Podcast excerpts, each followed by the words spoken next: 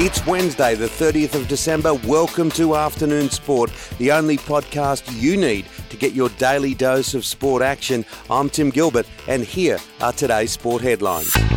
Great news Cricket Australia has decided the third test between Australia and India will go ahead at the Sydney Cricket Ground despite the Avalon cluster. The recent outbreak forced CA to consider contingency plans.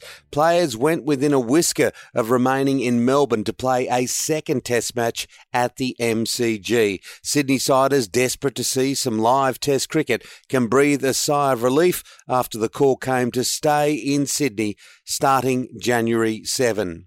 Meanwhile, former Australian cricket captain Ian Chappell says Travis Head is yet to show he is good enough to play Test cricket after another disappointing showing. India have squared the series after dominating Melbourne. Head and Joe Burns are both under pressure to hold their spots. In the Big Bash, it was wins to both Sydney teams, the Sixers over the Renegades, while the Thunder thrashed the other Melbourne team, the Stars. The NRL has confirmed a one month suspension for Panthers centre Brent Naden, backdated to the date of his provisional suspension. Naden was provisionally suspended on December 1 after testing positive to cocaine on the night of the grand final loss to Melbourne. That means he'll be right to go for the start of 2021.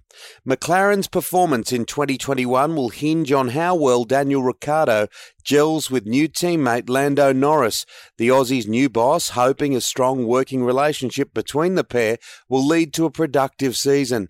Teammates in F1 are often each other's biggest rivals, but McLaren racing director Andrea Stella wants Ricciardo and Norris to work together and share their box of secrets to maximise the chances of team success.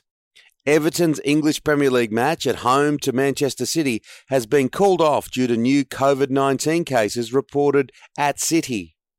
Back home in the A League, it's the all new Western Derby tonight with the Wanderers up against the new Macarthur team.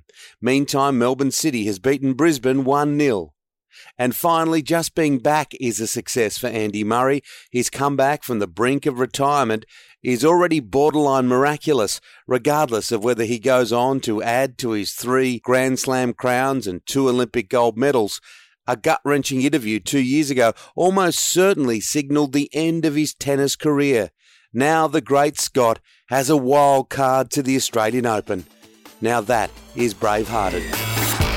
That's it for the afternoon sport headlines. Make sure to join us for our deep dive show released at 2 p.m. every Monday to Friday, where I'm joined by my co host and former Australian cricketer, Shane Lee. Today we'll be joined by Steve Menzies as we look back at the year in rugby league. Also, today, John Stephenson. Hit subscribe on your podcast app now so you don't miss it.